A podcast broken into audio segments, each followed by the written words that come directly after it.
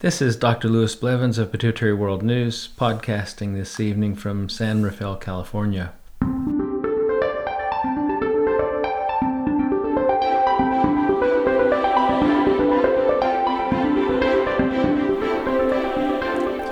Today, I would like to review our first drug in the series of medical treatments for hypercortisolism due to Cushing's disease.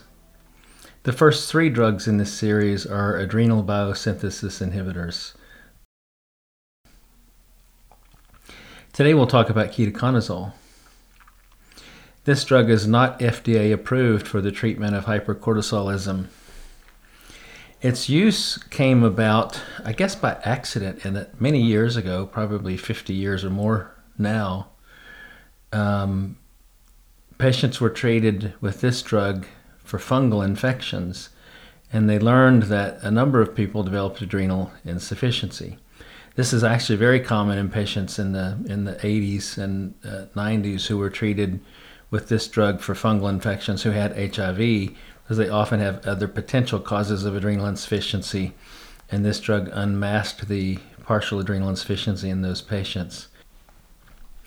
Well, as fate would have it, um, anytime you find a side effect of a drug that might be particularly useful in other patients, the drug gets employed in those other patients. And in this case, obviously, it was used in patients with hypercortisolism.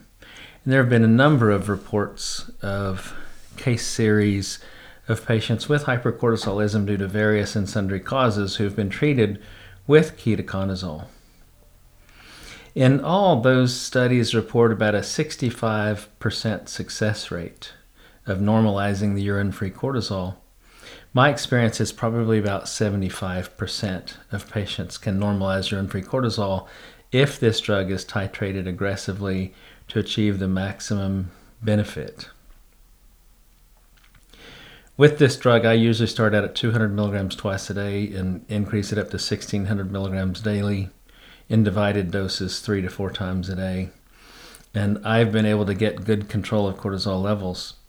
By the way, this drug works by blocking an enzyme called 11 beta hydroxylase and another one called 1720 lyase. And these are enzymes that are important in cortisol production. Interestingly, in these patients, uh, and contrary to other drugs, the ACTH level doesn't rise. So normally, when you lower cortisol production in patients with Cushing's, by having an effect on the adrenal gland, ACTH levels would rise. But this these patients, the ACTH doesn't arise doesn't rise, so that you you don't see the hyperpigmentation or some of the other consequences of a rise uh, in ACTH with increased production of steroids that accumulate before the blockade. But interestingly, some of these patients do escape treatment. Uh, and what I mean by that is that you can start on a dose, achieve normalization of urine cortisol, and then after a while, you'll find their cortisol levels are back up, so you have to keep stair stepping the dose upwards.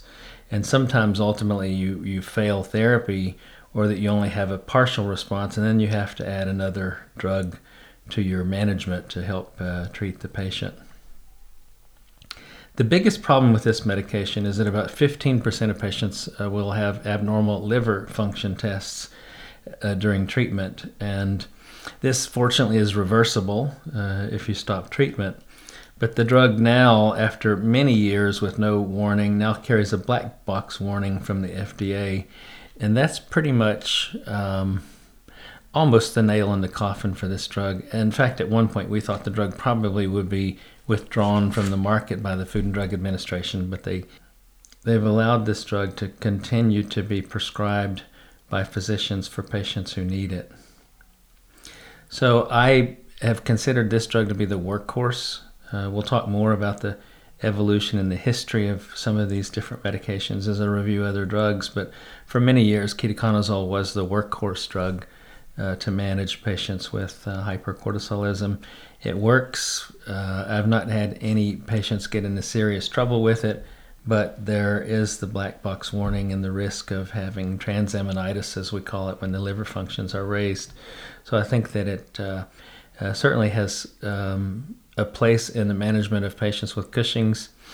But because of this black box warning, I think it's led to the uh, development approval of other drugs that are perhaps a little better. And we'll talk about those uh, later uh, in this series. So, once again, Dr. Lewis Blevins of Pituitary World News. Thanks for listening, and uh, we look forward to your feedback. Uh, please let us know if you have any questions, concerns, or ideas for podcasts. Have a good evening.